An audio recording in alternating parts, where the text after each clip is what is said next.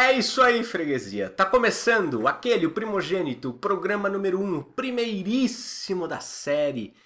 Desse canal que vem para repensar espiritualidade, filosofia, ciência de uma forma completamente diferente, fora da caixa. Desse canal que vem para romper paradigmas, para pensar no que a humanidade pode ser de melhor, para pensar nas questões mais fundamentais, tais como leite com manga Dá ziquezira ou não dá?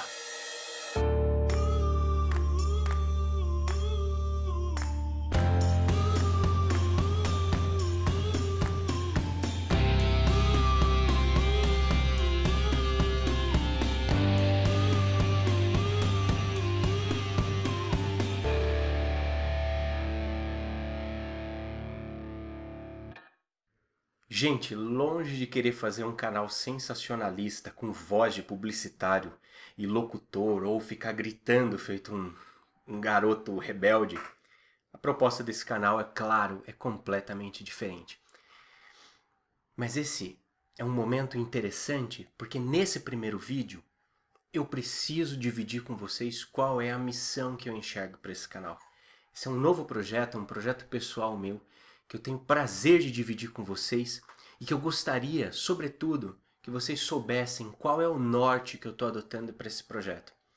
O canal da Posat Filmes não foi abandonado, a gente está reestruturando ele, a gente precisa reestruturar alguns processos, mas esse é um projeto que eu posso fazer com mais velocidade para estar tá junto com vocês toda semana.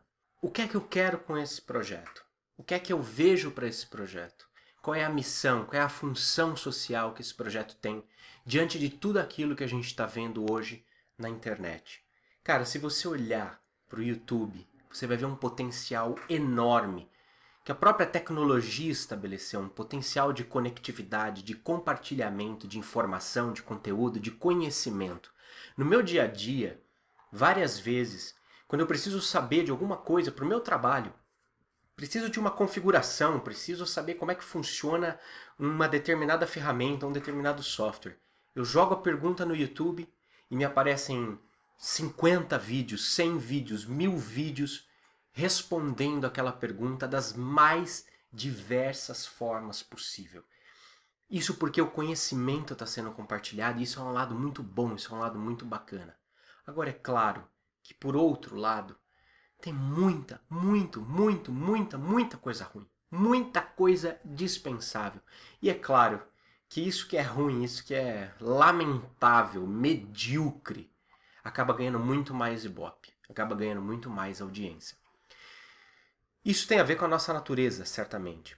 Mas é por isso que eu quero já de cara estabelecer um manifesto através desse vídeo, dividindo com você qual é a missão que eu tenho para esse canal porque assim a gente pode construir junto uma ideia de partilha de conhecimento a partir deste espaço que nós estamos criando juntos no YouTube. A missão desse canal é fomentar de forma leve, sagaz, provocativa e bem-humorada a discussão e a evolução do pensamento humano, colocando em xeque paradigmas obsoletos do dia a dia apresentando sempre novas perspectivas que promovam expansão de consciência, integração cósmica, inspirando a plenitude da humanidade em sua melhor versão de si mesma. Se você acompanha um pouco meu trabalho, você sabe que eu tenho uma certa mania de perseguição com uma coisa chamada paradigma. Sabe essa história da manga? Quantas vezes, eu não sei você, mas eu sou do interior, né? Quantas vezes você já não ouviu falar que comer manga e beber leite Dá uma ziquezira, embrulha o estômago, o sujeito passa mal, tem revertério. Paradigma. No tempo do Brasil colônia, o leite era uma coisa muito escassa. E os senhores dos engenhos queriam que, le que o leite colhido entre as cabras ficasse apenas para os seus filhos. Logo, manga era um alimento extremamente abundante. E eles davam esse tipo de alimento abundante, farto, para os escravos comerem. Só que com medo que os escravos pegassem o leite que era destinado aos seus filhos e desviassem ali alguns golinhos no caminho, eles espalharam uma história de que se você bebesse leite e comesse manga, você teria um revertério, seu bucho viraria no avesso, você teria uma ziquezira um piripaque e ficaria completamente, sei lá o que, convalescido, cheio de desarranjos intestinais. Desarranjo, é claro, que se criou na mente dos escravos mais simples, condicionados, que passaram a acreditar que a manga e o leite eram uma péssima combinação, que limitaram seu pensamento, limitaram a sua vontade ao fruto e não ao leite. Paradigma.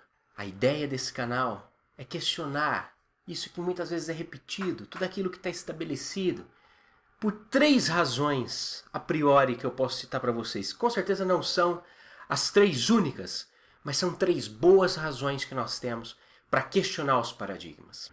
Primeira grande razão: o paradigma nos prende, nos faz cativos.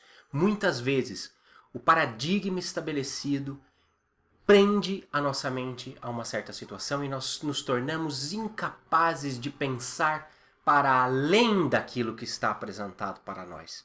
Pega o exemplo da manga, pega qualquer outro exemplo, né? Vamos pegar um exemplo moderno, pega o exemplo do transporte urbano. O paradigma estabelecido é o carro. Todo mundo quer ter um carro, todo mundo precisa de um carro, todo mundo quer trabalha para comprar o seu primeiro carro. E de repente começam a surgir novas formas de transporte urbano, como bicicleta, como Uber, como Easy Taxi, como tantos outros aplicativos agora de compartilhamento de transporte. De repente para mostrar para você que talvez ter um carro não seja a coisa mais importante que você possa fazer. Claro que era para uma condição política e econômica há algum tempo, mas será que continua sendo? O paradigma nos prende a situações que nos fazem muitas vezes sofrer. Eu sofro porque eu não tenho um carro. Eu sofro porque eu não tenho. Mas eu não estou nem aí se eu não sou. Eu só sofro se eu não tenho. Outro paradigma. O paradigma nos prende limita a nossa capacidade criativa. Razão número 2. O paradigma satisfaz a nossa preguiça intelectual.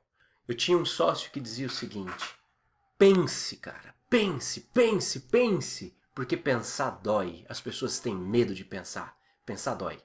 Então quem pensa, quem pensa se dá bem. Ele estava certo. Porque muitas vezes nós percebemos que os grupos se acomodam com as situações porque têm preguiça de pensar em possibilidades melhores de existência, em possibilidades melhores de manifestação da sua própria experiência humana. Pare e pensa um pouquinho, reflete, lembra.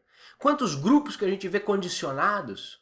Quantos grupos que por vezes você confronta com um pouco de razão, com um pouco de lógica, uma série de conjuntos de crenças que já não fazem mais sentido, e eles simplesmente ah, dão qualquer desculpa, qualquer saída direita. Ah, mas é que os antigos diziam assim, nada contra, mas pelo amor de Deus, diante da lógica, diante da lógica, diante de um fato, por que, que você vai continuar preso a esse passado? Terceira boa razão para nós questionarmos o paradigma sempre. O paradigma por vezes trava a nossa evolução. Porque se ele nos prende a uma condição, a uma forma de pensar, se ele satisfaz a nossa preguiça intelectual, por que é que nós vamos caminhar, por que é que nós vamos seguir em frente se está confortável do jeito que está? Por que é que eu vou pensar numa forma melhor de ser e de existir se eu estou satisfeito com o paradigma, se eu estou satisfeito com a forma como as coisas são pensadas, a forma como as coisas são aceitas, a forma como as coisas são uh, idealizadas. Por que, que eu não posso pensar espiritualidade sem pensar em religião? Por que, que eu não posso pensar em ciência sem pensar nos limites do materialismo? Por que, que eu não posso pensar filosofia sem pensar em limites estatais ou limites partidários e limites políticos. Fazer você se perguntar por quê, por quê, por quê, por quê, por quê e mais por quê é o grande objetivo desse canal. Por isso eu espero você aqui toda semana. Ciao, sempre avanti que questa é a coisa più importante.